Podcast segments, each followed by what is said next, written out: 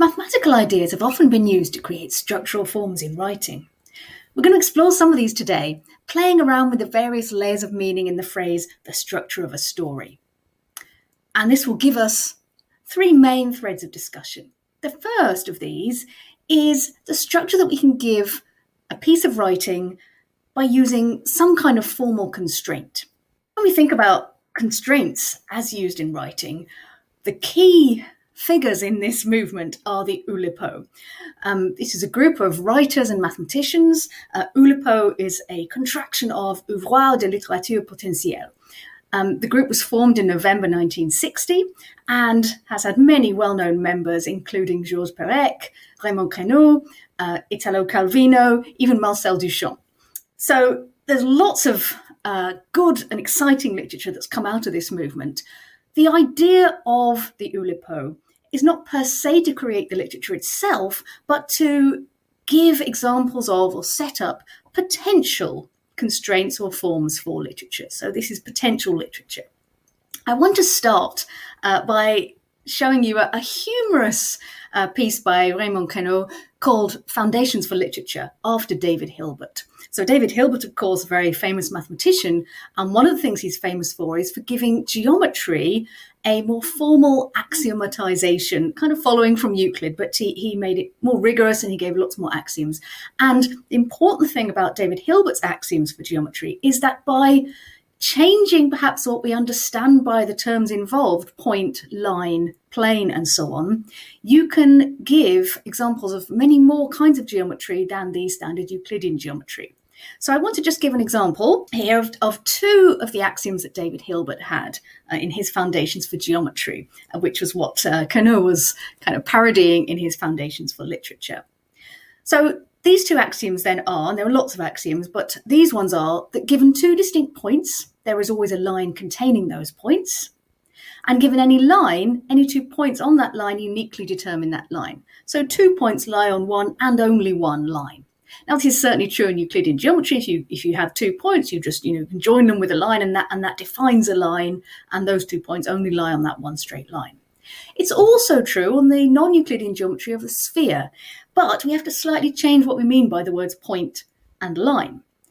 So a point on a sphere, we have to actually consider it as two antipodal points, north and south pole, for example. And then if you take any other pair of antipodal points on your sphere, then those, those two points, so called, will define one particular line. And of course, the lines on a, on a sphere are not straight lines, they are great circles, uh, equators. So, in that non Euclidean geometry, as long as we adopt this slightly different uh, definition of point and line, we can still have these axioms holding true. There are even more esoteric, weird, and wonderful geometries that we can define, um, including things like projective geometries and so on. I've got a, a picture on the slide of a very famous example called the Fano plane. Now, in this geometry, there are points and there are lines, but the points, there are exactly seven points and those are shown as, as little circles. And then there are seven lines as well, but these lines, they're not all straight lines. So you've got, uh, if, you, if you can see the colours on the slide, there's an orange line, there's a yellow line, there's the green, a green line actually looks like a circle to us, but it's still we count it as a line. There are seven lines, there are seven points. And the brilliant thing about this is so, so symmetrical, is that any pair of points lie on exactly one line, following that, that axiom. Um, every line contains exactly three points. And and you can see in the diagram here, there's a lot of symmetry going on. If you have any, any line, any two points on that line will precisely determine that line. So any pair of points lie on exactly one line, and any line contains exactly three points. And so this has a lot of symmetry. So this is one example of another kind of geometry, but of course we have to understand what we are saying are points and what we are saying are lines. And the idea is that if you have a collection of axioms, you can say a geometry of a particular kind, like Euclidean geometry, is a collection of points, lines, planes, and so on that satisfy those axioms. So, what Queneau was suggesting in a kind of humorous way is that you could do a similar thing for literature.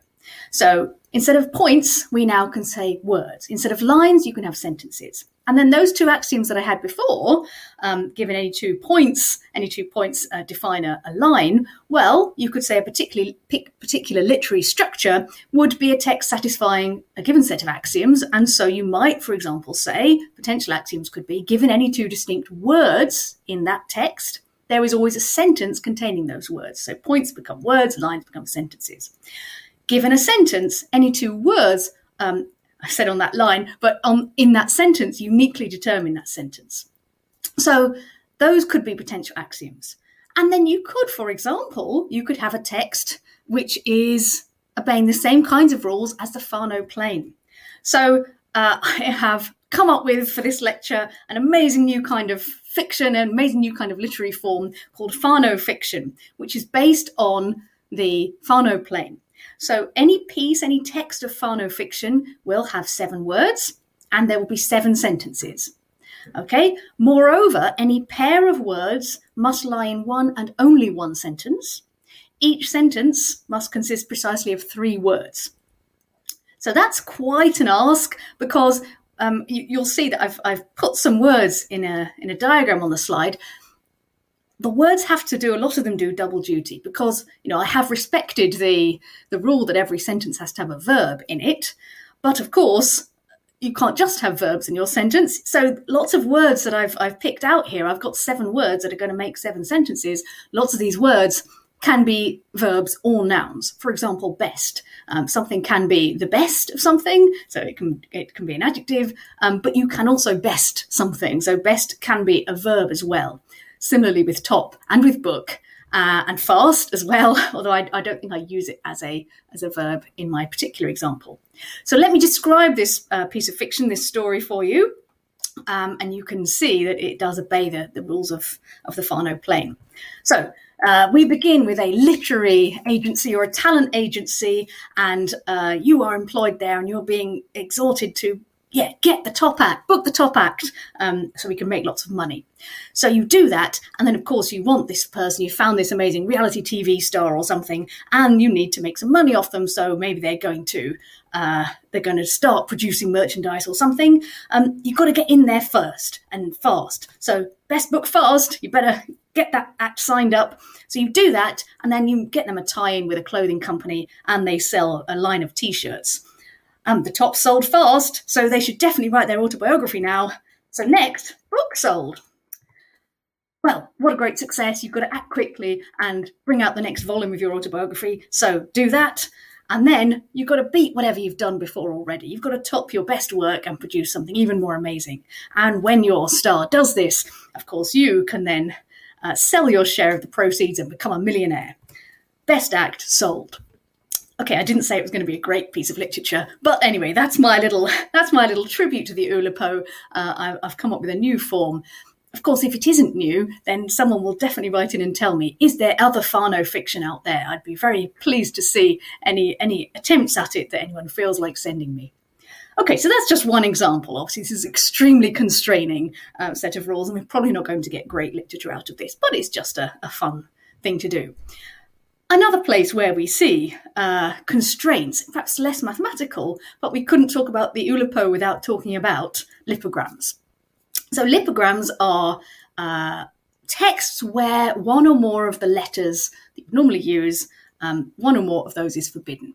So, the most famous of these is Georges Perec's book La Disparition, which does not have any E's in it, except on the front cover, I guess. Um, now, this is probably most famous because it abides by one of the precepts uh, given by Jacques Roubaud, who was another Oulipian, who said that actually, if you are going to use a constraint, um, a mathematical constraint uh, of some kind, then firstly, that constraint should be made use of made you should be aware of it in the text somehow. And another precept which which we'll come up to later um, is that you should also try if you've used some bit of mathematics, which isn't really happening in, in, in lipograms so much, but if you use a bit of mathematics, then you should try and use some consequence of that mathematics uh, as part of the construction of your work. We'll see that happening in a moment. But first up, lipograms. Now, Um, this book, La Disparition, satisfies the first of, of Roubaud's precepts because it is about the disappearance of the letter E, as well as not having any letters, letter E's in it. So that's very nice, and I think that sort of puts it above some of the other attempts to to write fiction without particular letters, which in fact had been done earlier in 1927. There was a book called Gadsby, uh, which does not have any E's, but it, it doesn't quite reach these heights. Um, now, how hard is it to do this? There are lots of books which miss out particular letters or, or various other constraints. Um, so there was a sequel to La Disparition a few years later called Les Revenentes, which does not involve. So it uses all the e's that were missed out of uh, of the first book, and and but it, in exchange it misses out. It does not have any of the other vowels at all. So it's only got e's. So you could ask yourself, which one is harder to do? No e's or e's but nothing else? And Queneau had suggested this measure of difficulty, the lipogrammatic difficulty of a text.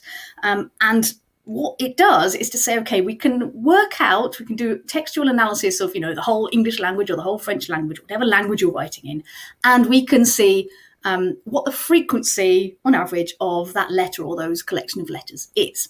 So the letter E, for example, in English language, um, about 12.7% of letters in normal English text are E. So it has a frequency of about 0.127, something like that. Whereas W, for example, is much less frequent. Um, it's easier to write text without any W's. Um, you could just about 2% of the letters are W's. So you have a frequency at which you can measure in your preferred language. And then what Queneau said is that if you multiply this by the number of words in your text, words are easier to count than letters, or I think this is why. Then you get the, the lipogrammatic difficulty of that text, how hard it is to construct. So you just, the text of n words, frequency of letter or letters omitted is f, so n times f would be your lipogrammatic difficulty. So now we can actually determine using this which of these kinds of text is harder to produce. So la disparition, no e's. Now in French, e's are more common than they are in English. And the frequency, if you if you look at all the e's, you know, accents and everything else, um, it's about 16.7% frequency of e's. The length of La Disparition has been estimated about 80,000 words, so if you multiply those together, you get the difficulty level of 13,373. Pretty difficult. Um, let's see about Les Revenentes. So this one's got all the E's and no A's, I's, O's, or U's, no other vowels. Now, obviously, there are more of the other vowels put together, and the frequency of all of those non E's put together is about 28%. But, and you'll see there's a good reason um, from this lipogrammatic difficulty, the text is a lot shorter, about 36,000 words. Um, I don't have an exact word count, but I estimated based on the page count. This gives a lipogrammatic difficulty of 10,086. So obviously approximation. So it's because it's a lot shorter, it's actually it has a slightly lower difficulty level. Um, this is just an estimate, of course. Now you could ask about translations.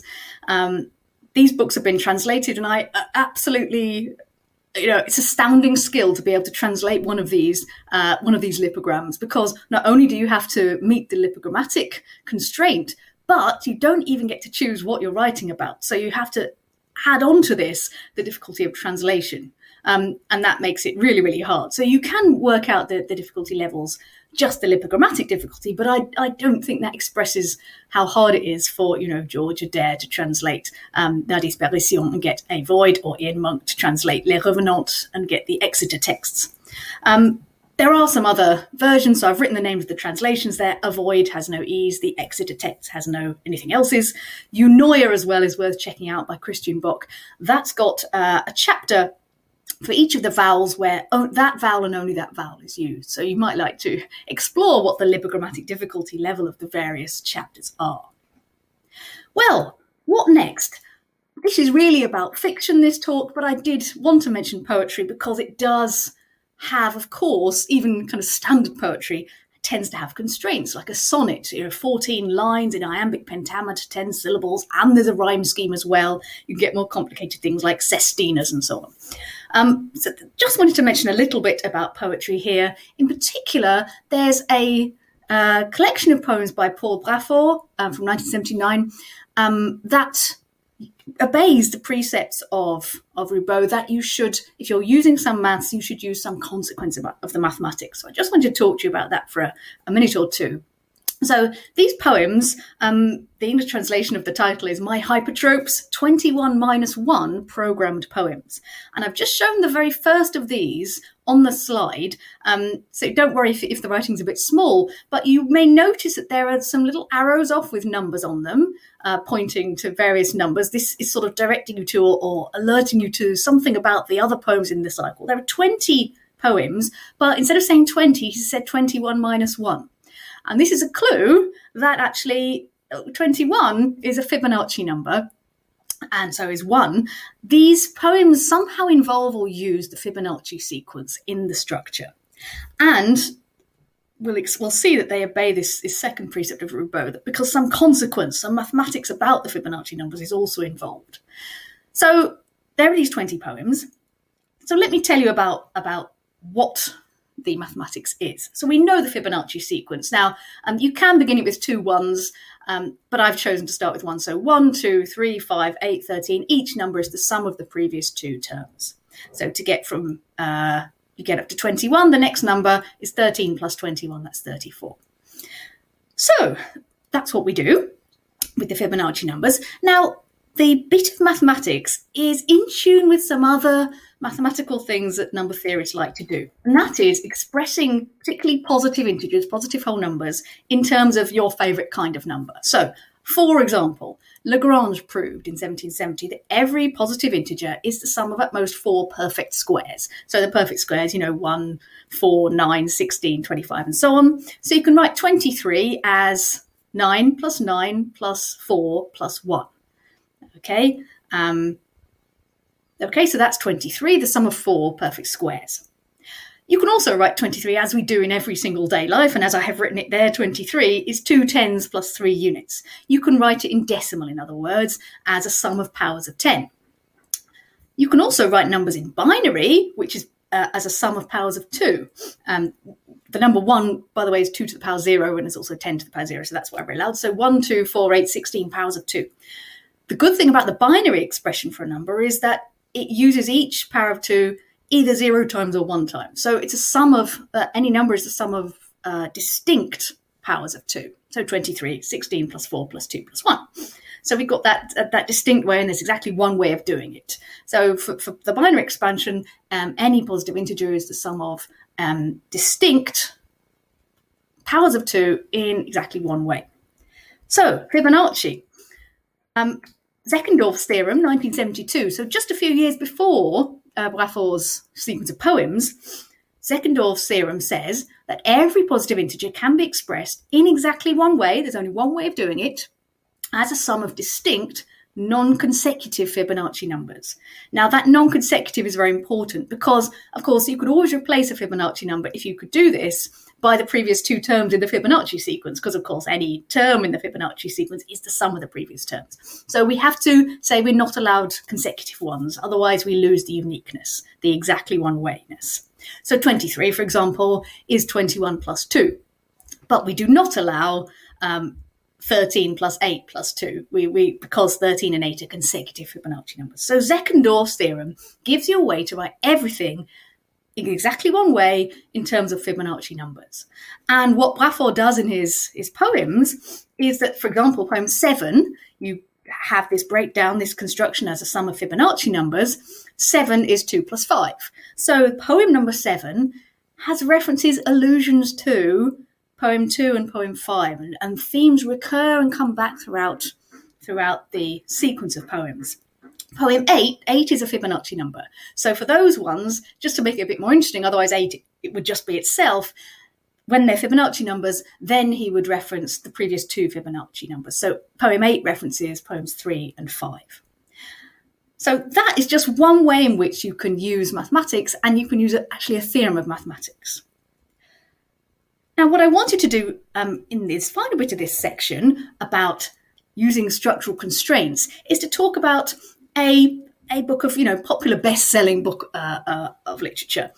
Um, steer away a bit from the Oulipo, wonderful as they are, but you know I wanted to show that you can use these kinds of constraints um, in in a best-selling book. Okay, so the book I'm going to talk about is The Luminaries, and this won the Booker Prize in 2013.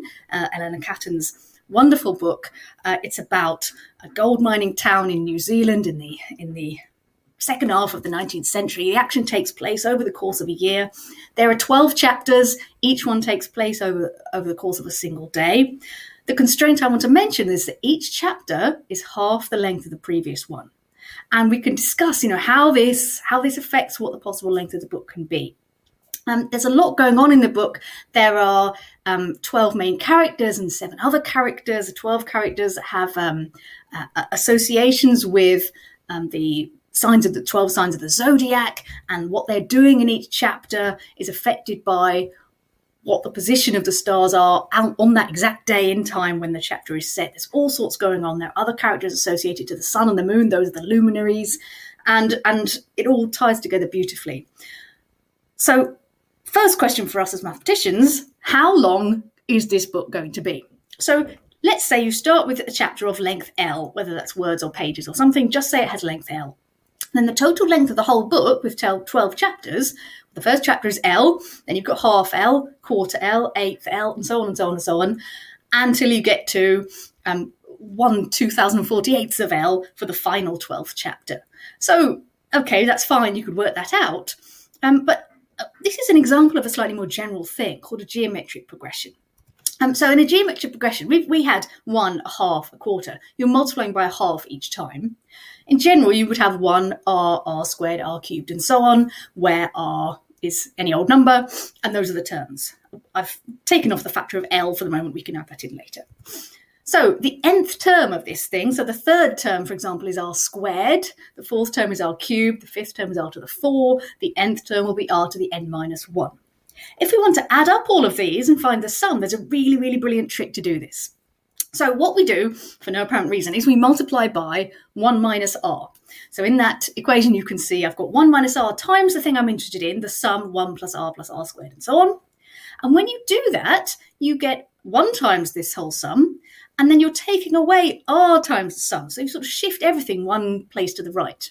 And when you do that, you can see that you can actually cancel almost everything. And the only thing you get left with is a 1 and the minus r to the n.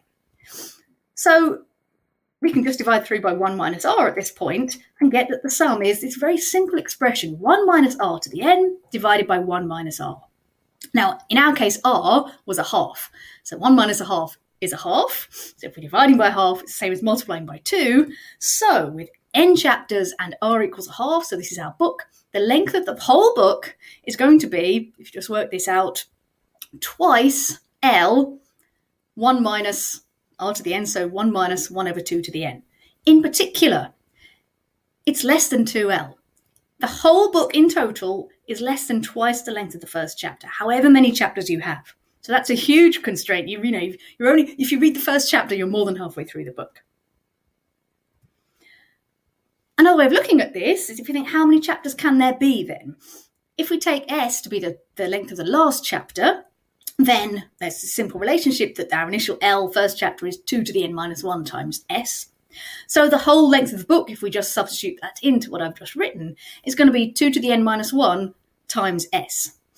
Now, there's a, a nice little coincidence here in this book, or a deliberate uh, inclusion, that there's a lot going on in this book. There's this, it involves this character Walter Moody who turns up at this in this gold mining town and it uncovers a whole plot involving opium and love and theft and murder and um, the, the, discovery of 4,096 pounds worth of gold uh, sewn into the hems of some dresses. That 4,096 is, is involved, as you may already can see. We're trying to work out how many chapters there can be in this book. We know that the length is 2 to the n minus 1 times the length of the last chapter, n being the number of chapters. If there are 12 chapters, which there are in this book, that is 4,096. That's 2 to the power 12 minus 1. So there's that 4,096, a little hint in the text for us. So 4,095 times the length of the last chapter. So that last chapter cannot be very long. Can't be measuring measured in pages because the whole book is like 830 pages long. Um, if you look at how long a novel can be before you know the spine falls apart, it's about 400,000 words as an upper limit. So if S, the last chapter, is just one word, you can solve this uh, um, equation, you work out 2 to the n minus 1 has got to be less than or equal to 400,000. And if you do that, you get a value of 18 for the upper bound for the number of chapters. But actually, if it was 18 chapters, the whole last six chapters would just be 63 words in total. So I can see why she picked 12.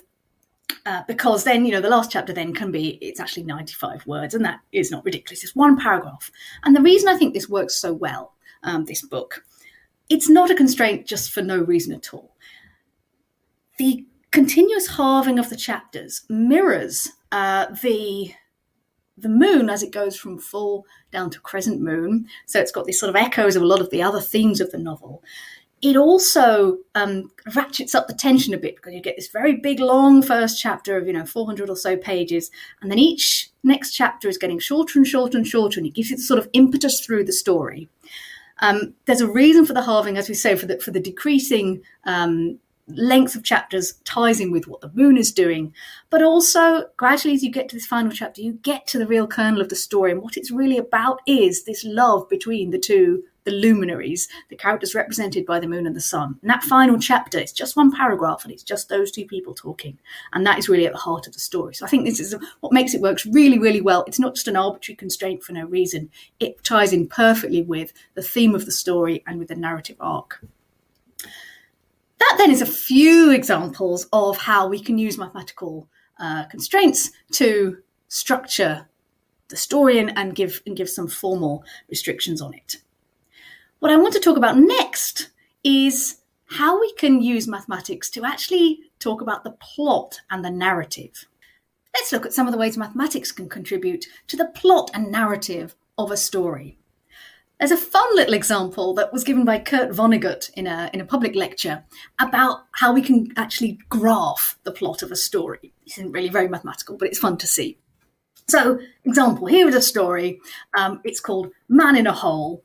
And so we can see this story on the, on the axis, the x-axis is time. So we're moving along through the, the narrative. And then um, on the y-axis, going up is good things happening and going down is bad things happening. So this story begins with a man who's kind of happy and then something bad happens and he gets into a scrape of some sort and then he gets out of it and that's the story. The next one, this one's called Boy Meets Girl. So someone's happy and then they meet someone and they fall in love, but then they lose them, but then they get them back again and they're happier than they ever were. See if you can guess the next one. So here's this poor girl. Uh, she's very unhappy. Her mother died. The stepmother's really awful, makes her do all the work around the house. Then suddenly there's going to be a ball at the palace and she really wants to go. She's not allowed to go, but then uh, fairy godmother turns up. Yes, it's Cinderella. She goes to the palace. She's very happy. Then midnight strikes. Oh no, she has to run away. Suddenly, the, sh- the, sharp descent of the graph into unhappiness. She's a bit happier than before because she's got her memories, but you know, never going to be as good. And then, of course, the prince comes and her happiness zooms off to infinity and everything ends marvelously.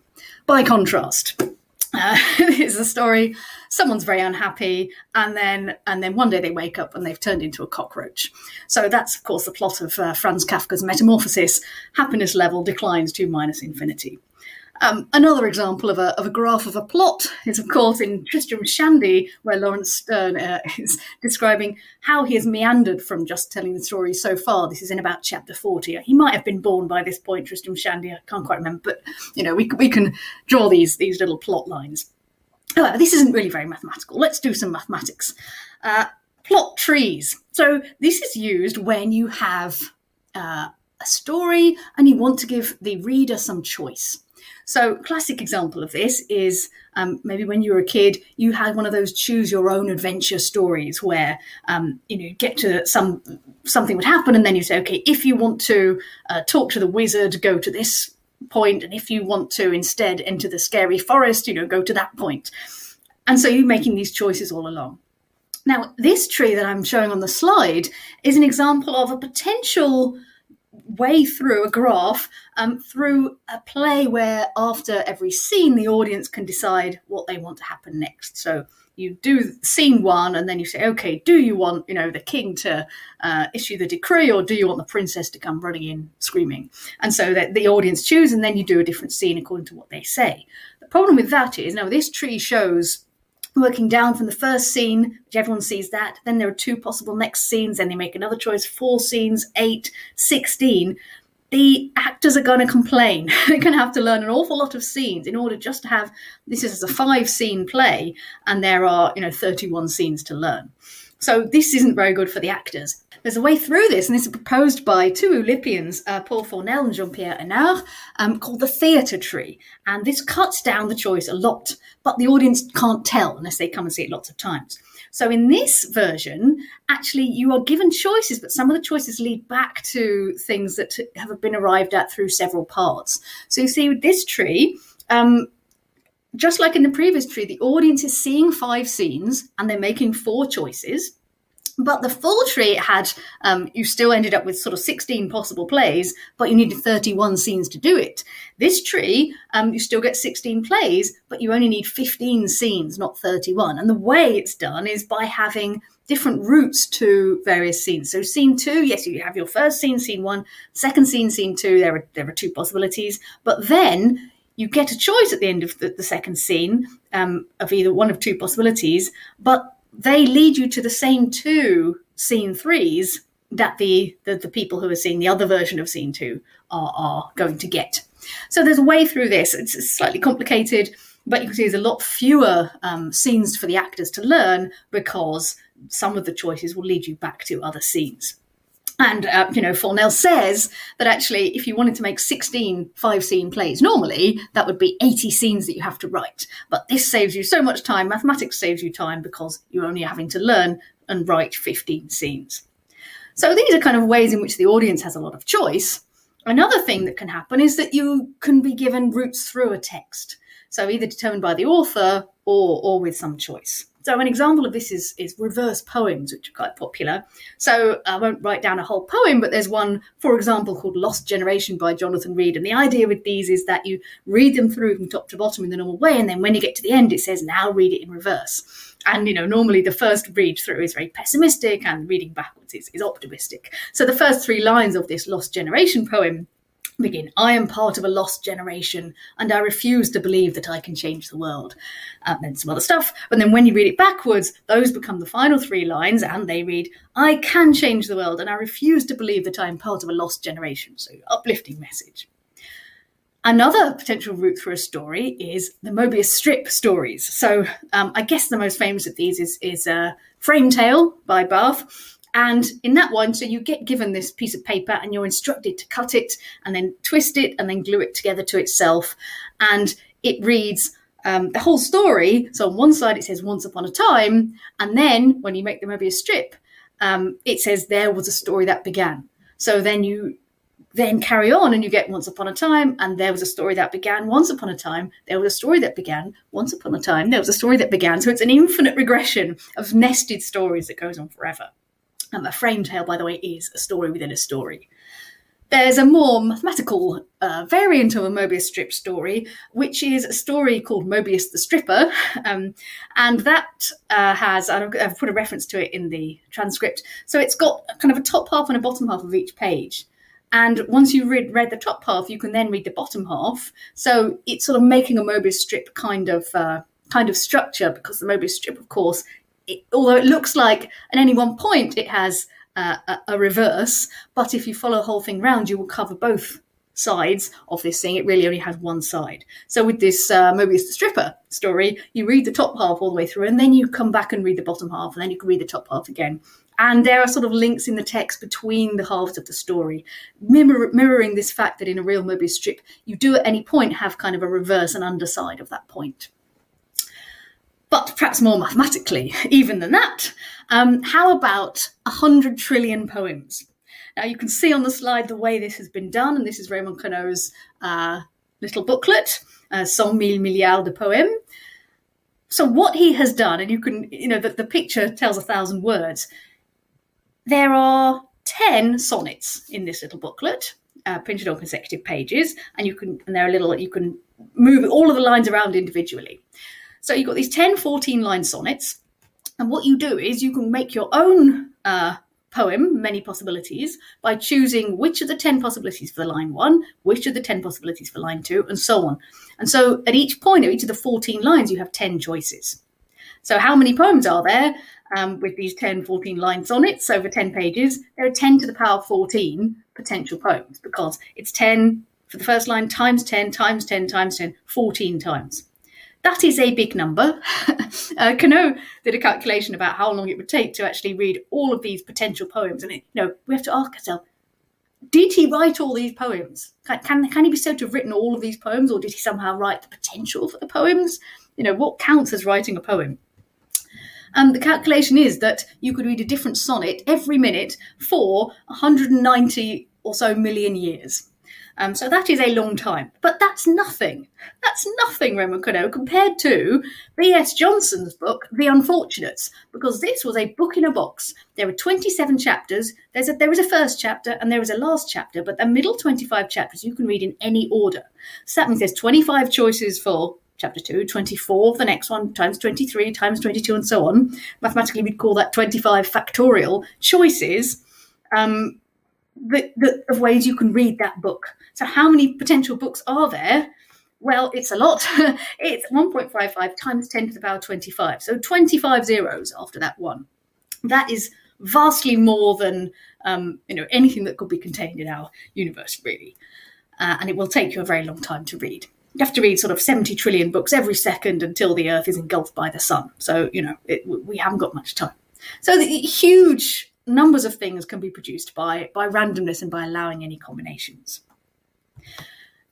Another bit of mathematical structure that can be used to kind of create the structure of a, of a, of a book and of a narrative are things called orthogonal Latin squares. So the aim with these things, I'll explain what they are in a second, is that you have lots of different narrative elements. So you might have characters, or you might have um, particular uh, characteristics of people, someone being angry, or events, or or anything like that, and you want to combine them in all possible ways so that they crop different things sort of intersect in in all possible different ways. And the mathematical bit of kit that we need to do that is called an orthogonal Latin square. And there's an example of this uh, on the on the slide where you've got four uh, four by four square, and in each row and in each column, um, you have one ace, one king, one jack, one queen. These are cards. And you also have one uh, of each suit represented. There's four suits uh, spades, hearts, clubs, and diamonds. So you've got um, two collections of four objects, and you have exactly one of each pair represented in the square. But you also have this Latin square thing going on. It's like a Sudoku grid where each thing appears once in each row and in each column. So in each once in each row and each column, you've got an ace. Uh, once in each row in each column you've got a king, once you've got a queen, once you've got a jack. But you also have this other collection of things, the, the suits of these cards that also have that property, and each pair occurs exactly once. Now, it can be shown, Kathleen Ollerenshaw, British mathematicians, show that there are 144 different 4x4 orthogonal Latin squares. And this example is just one of them. Now, Euler, the mathematician, was investigating Latin squares, these orthogonal Latin squares, sometimes they're called Greco Latin squares or bi-Latin squares, um, a long time ago. And he knew about the 4x4 ones. He was trying to work out what other sizes there could be. Is there always one of these of order n? So, if, you know, is there a 5x5 one? Is there a 6x6 one? Euler showed that actually when n is 2 and when n is 6, there are no orthogonal Latin squares. You cannot do this thing.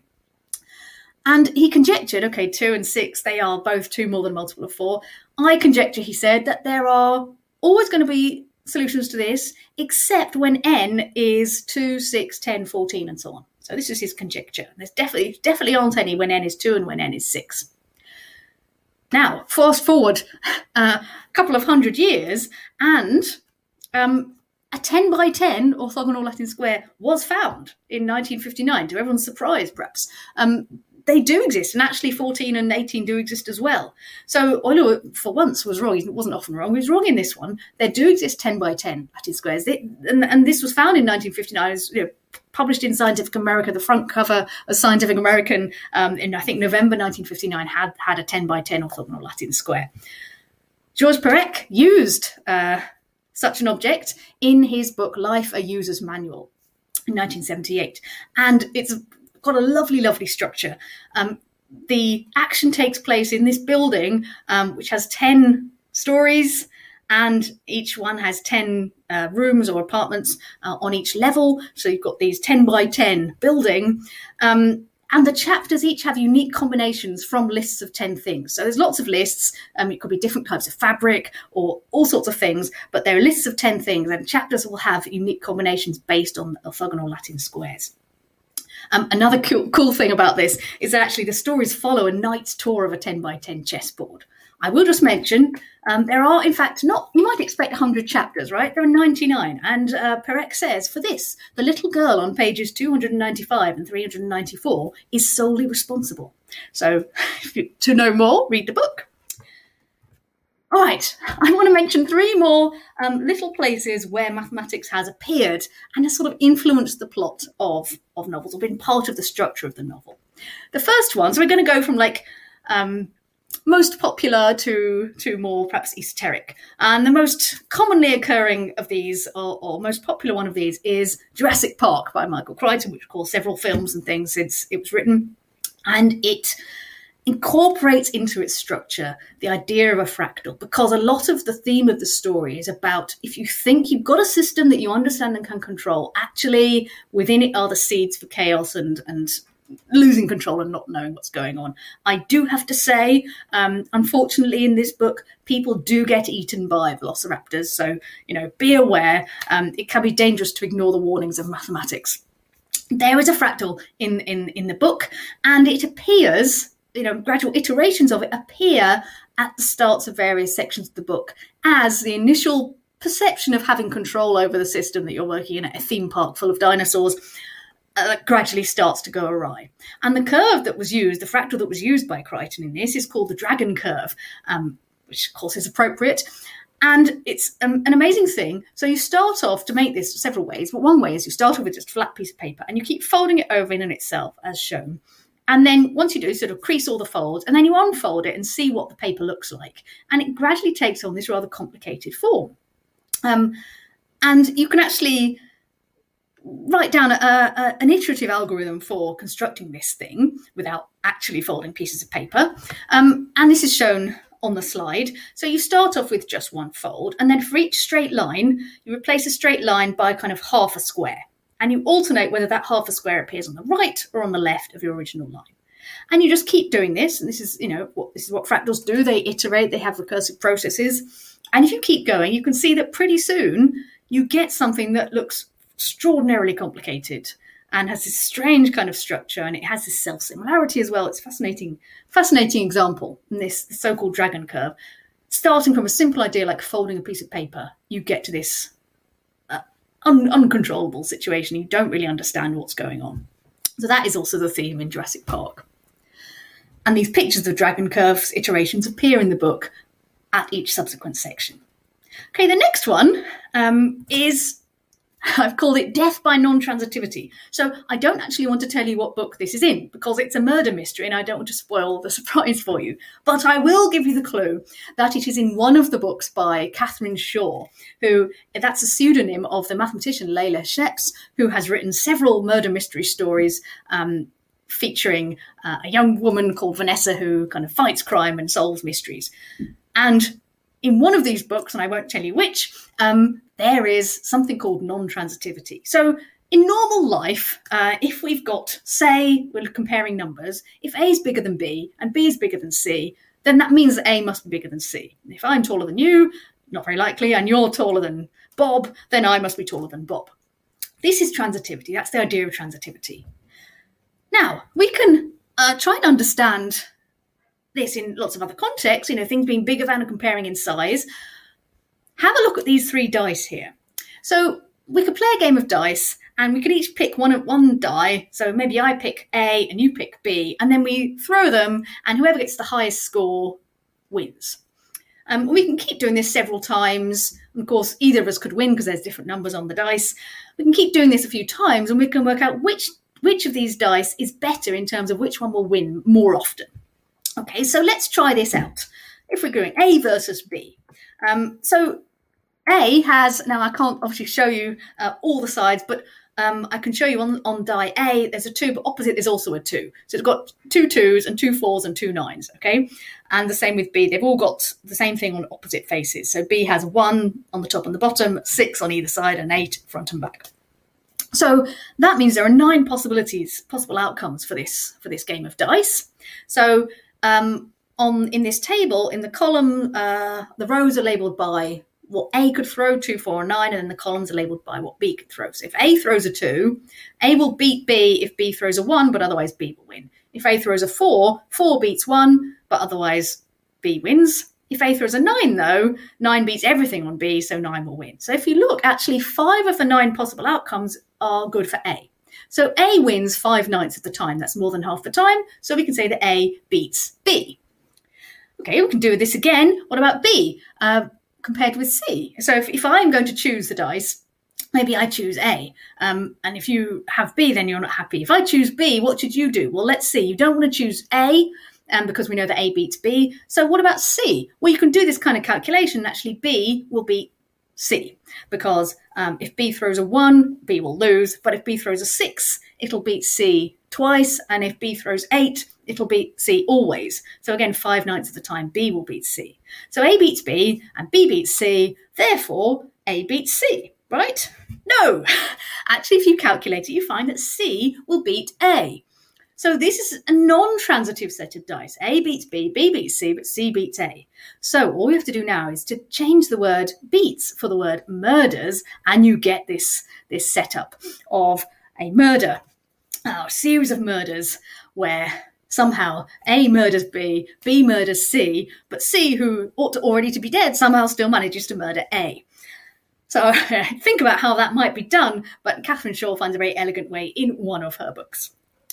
Okay, finally, um, and perhaps most uh, esoteric, let's go back to the Oulipo, or actually the Oulipopo, because um, the Oulipo actually had several branching off uh, kinds of things, um, all coming under the umbrella of OuXPo, the Ouvroir de X potentiel, whatever X is. So you can have uh, Oubapo is bande dessinée, cartoons, and Oulipopo is uh, potential police or detective fiction. And one example of this is the story by Claude Berge, Who Killed the Duke of Densmore. So, uh, Oulipopo is littérature policier potentiel. Um, so, this is a story that uses graph theory. So, in this story, um, the Duke of Densmore had been has been killed for, and he's been dead for like a decade, but it's still unsolved. The great detective is trying to solve this once and for all.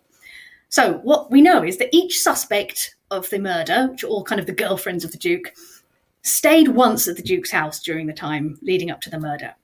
And everyone remembers, it's a long time ago, so they don't remember exact dates that, or times that they were there, but they do remember who they saw when they were there. This results in what we call an interval graph. So, um, an interval graph is where you have a collection of intervals, maybe on the real line um, or intervals of time. And what you do is you see if any of them overlap. And if they do overlap, then they're linked. And so you can turn this into a graph where the vertices are the intervals of time, and then you join any pair of vertices with an edge if those intervals overlap. So if you had the interval, say 12 o'clock till 2 o'clock, and then 1 o'clock till 3 o'clock, they would overlap with each other, so they would be joined by an edge in the graph. So I've got here just a toy example um, of four people um, is suspects A, B, C, and D, or Anne, Beth, Claire, and Daisy, let's say. And what this uh, graph is telling us is the information that Anne claims that while she was there, she also saw Beth and Daisy. Beth is claiming that while she was there, she saw Anne and Claire. And Claire says that while she was there, she saw Daisy and Beth, and so on. So we can draw the relative lines and so on, and we can get this graph. It's called an interval graph. Now, graph theorists have studied inter- interval graphs, and there is a theorem which was known to the author of this story, that says um, we actually can eliminate some graphs that cannot be interval graphs. For example, there are some properties. Graph theory is cracking the case for us here because there is a theorem from graph theory that says interval graphs have to be chordal. It means that every every circuit, like we've got in that, that sort of square uh, graph in, in the picture, that can't be an interval graph because every circuit like that must have um, a chord in it you ought to be able to break it up into triangles, basically. And this is not the case for the graph I've shown there. What that tells us is, is that at least one of these suspects is lying because that is not a valid interval graph. Um, but in the actual story, as a much more complicated graph with more suspects and so on, and a stronger result in, in graph theory is used to actually say not only someone is lying, but you can pinpoint who is lying, and then of course they're the murderer. So this is using a theorem of, of graph theory. It's one of Roubaud's precepts. We're using some of the maths in the story. Well, that's another context then in which mathematics can help us to give structure to a story. So we've seen the structure of a story can involve constraints. Another concept of the structure of a story is the actual the, the, the way in which we put the story together and make the narrative. The final, the final variant or understanding of this phrase, the structure of a story, is the structure of a story. And for that, we're going to talk about the Library of Babel. The Library of Babel is a short story by the Argentinian author Jorge Luis Borges. And it's about a world in which the whole universe is a library. How wonderful is that? The first sentence says the universe, which others call the library, is composed of an indefinite and perhaps infinite number of hexagonal galleries. And it's told from the point of view of, of one of the wanderers in this universe, a librarian, who walks, spends his life um, traveling from room to room, looking at the books, studying them, trying to understand the structure of the universe based on that. He bumps into other librarians from time to time. There are some textual hints as to uh, what the library is like, and it gives us enough information to deduce something about the size of this library. We have some questions. How many books are there in this library? How many hexagons are there, these hexagonal galleries? And then what shape geometrically is the library, given the various other constraints that we're given. So, how many books? I mean, you could say, well, who knows? But actually, we have some very detailed information from the story. And here it is.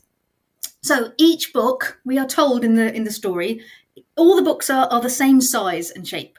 Um, all of them have 410 pages. All of them have 40 lines per page. And all of these lines have 80 characters. We're also told that there are some characters on the spine. It's not specified exactly how many, but I kind of thought that because there are 40 lines on each page, perhaps there are 40 characters down the spine. And we are told that there are 25 possible characters. So 22 letters and then space, comma, and full stop. And that's it. So every one of these characters, there are 25 choices for. And we are then crucially told the library has exactly one copy of every possible book. Okay, so that enables us then to count how many books there are in this library that is of indefinite size and possibly infinite. Well, is it? Let's see how many books there are. So, in a book, we need to know how many characters there are. So, on each of the 410 pages, there are 40 lines with 80 characters. So, you multiply those together, then you add the 40 for the spine, and the total is 1,312,040.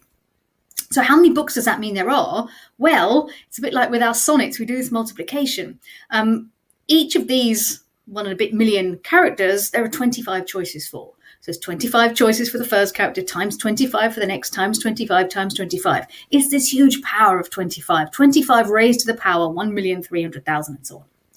Um, approximately that's 10 to another vast number, uh, 1.8 million. The reason I converted it to a power of 10 is just to remark that there are 10 to the power 80 atoms in the universe, roughly. So this library cannot exist in our universe. It's in a separate universe which you know is said in the book this is the universe which we call the library. So there's a vast number of books but it is finite.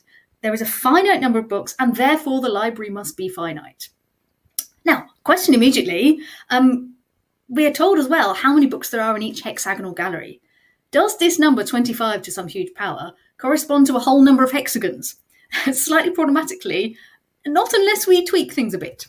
So we are told each hexagon is identical and that on four walls of the hexagon, of any hexagon, there are bookshelves, and then the other two walls are have no bookshelves.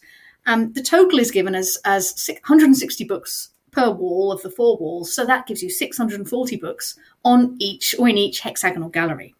Now, 640 is even, but 25 to any power is an odd number. It's just a load of fives multiplied together. So this does not compute. There can't be a whole number of hexagons, which does not make sense when you have in the story told that the library looks ex- exactly the same in all directions. Everything is identical. All hexagons are identical. It continues infinitely far up and infinitely far down in all the directions. How can this work? So I have a suggestion for this. My suggestion is that titles of books don't usually have full stops. So perhaps if we say that the characters on the spine can only be one of 24 possibilities, um, that gets us out of the trouble. I don't know what the right answer is, but this is my suggestion. In that case, for those 40 spine characters, we have 24 choices each, so that's 24 to the power 40, and then the remaining one, some huge power of 25. That allows you to then have a multiple of 640 because you can get all those twos that you need to make 640 from the 24s. So, with that little tweak, uh, which I hope will be allowed, we can get a whole number of hexagons. But then, how are they configured? Well, we're told something more about the hexagons as well. Um, what are we told? From the text, hexagonal galleries have vast air shafts between them. So, um, let me show you a little picture. So, the, the air shaft between them, which are surrounded by a low rail, um, go up and down as far as the eye can see. So that means that sort of any hexagon has above and below it uh, going on forever, hexagons positioned in the same way. Um, the four walls that have bookshelves on, we know about. On the other two walls, these two free walls, you've got doorways leading to other hexagons via a hallway which also contains a spiral staircase that takes you up and down, so you can move up and down. So the fact that these staircases are positioned um, in all the hallways and you've got these air vents means that actually the the design of any floor of this library must be the same. Um, all the floors look the same. Now we can then think about what do the floors look like, and there is some again it's not quite clear. What I've chosen to think is that um, these two doorways coming off each hexagon are just on opposite sides. This gives you a kind of a strip, a long strip of hexagons. There are other configurations. If, for example, the doors were on adjacent uh, sides, you could get different things happening on the floors, and those are things to explore. Um, I recommend the book by William Bloch for this, who goes into a lot of detail. So that's one possibility. You get sort of chains of hexagons on each floor, and then that's replicated. So if you can imagine what we're going to have in the library, um, and I, I will, you know, show you how how I think one way that the structure could work is this. Initially, imagine just a rectangle with rows of hexagons, um, and then you go up, and there's another one, and another one, another one, going up and up and up and up, and the rows are, you know, going to the left and right forever. Now that's the problem. I've I've gone on the left there a rectangle that seems to show forever, um, but of course that rectangle is finite and it stops. So it, it, it, we know the library is finite. You're going to hit the top uh, row, the top level, and then there's the ceiling, right? But that is not what happens in the story. The story says it goes on forever um, in all directions. So, what can we do about this? So, one possible thing, uh, one possible solution that you can have to this is to kind of, um, top, topologically speaking, what we're going to do is to just say that the top uh, and the bottom of this rectangle are just the same as each other. We're going to identify them in space. So, topologists have no problem with doing this, but conceptually, we can think of this as kind of wrapping it round to make a cylinder. So that you can imagine just keeping on going and you can keeping on going round and round and round and round, round and round this circle forever and you never get to the end of it. Kind of like we do on the planet Earth. You know, you're never going to get to the end of planet Earth, even though the surface of the Earth is finite. So that's the first step. And that gives us, we can keep going up and up and up and up forever and ever and ever, and we'll just loop round. Um, this won't be absolutely identical on all levels if we do it kind of in our three dimensional universe, but there are ways, there are ways around that if we're allowed to move into higher dimensions. But then that still means you could run out of space on the left and the right. That's okay too, um, because then we can do exactly the same thing as I've just said. We can then sort of identify those ends of the cylinder that we now have with each other. So kind of wrap them around and we get kind of a torus shape. Again, you would get some distortion if you tried to do this really in three dimensional space, but if you do it in four dimensions, there are ways to make it so that you don't get any distortion. So this means that now you can carry on you have a sort of a horizontal circle and a vertical circle, and the library really can continue forever. Now, there are many other possible solutions to this, and so this is why I think we need an OuBiPo, an Ouvroir des Bibliothèques Potentielles, a workshop for potential libraries. But that's just one little lovely short story by Borges that has a lot of mathematical ideas inside of it. That's all I have time really to talk about in terms of mathematical structure. There's lots of references in the transcript that you can look at, and I hope you've enjoyed exploring some of these ideas. Please do send me your Fano fiction if you feel so inclined. So, just a heads up for my next lecture where do mathematical symbols come from? That's on the 27th of April at one o'clock. You can sign up at Gresham as usual to watch it live. Um, also, I'd suggest if you follow Gresham College and or me on Twitter, we can alert you to any other future lectures that might be of interest for you. It's such an interesting topic about mathematical symbols. You know, where we get the equal sign from, who invented it, why do we use pi for the ratio of the circumference to the diameter of a circle, or even if you just want to know what zenzizenzizenzic means, do tune in next time to find out.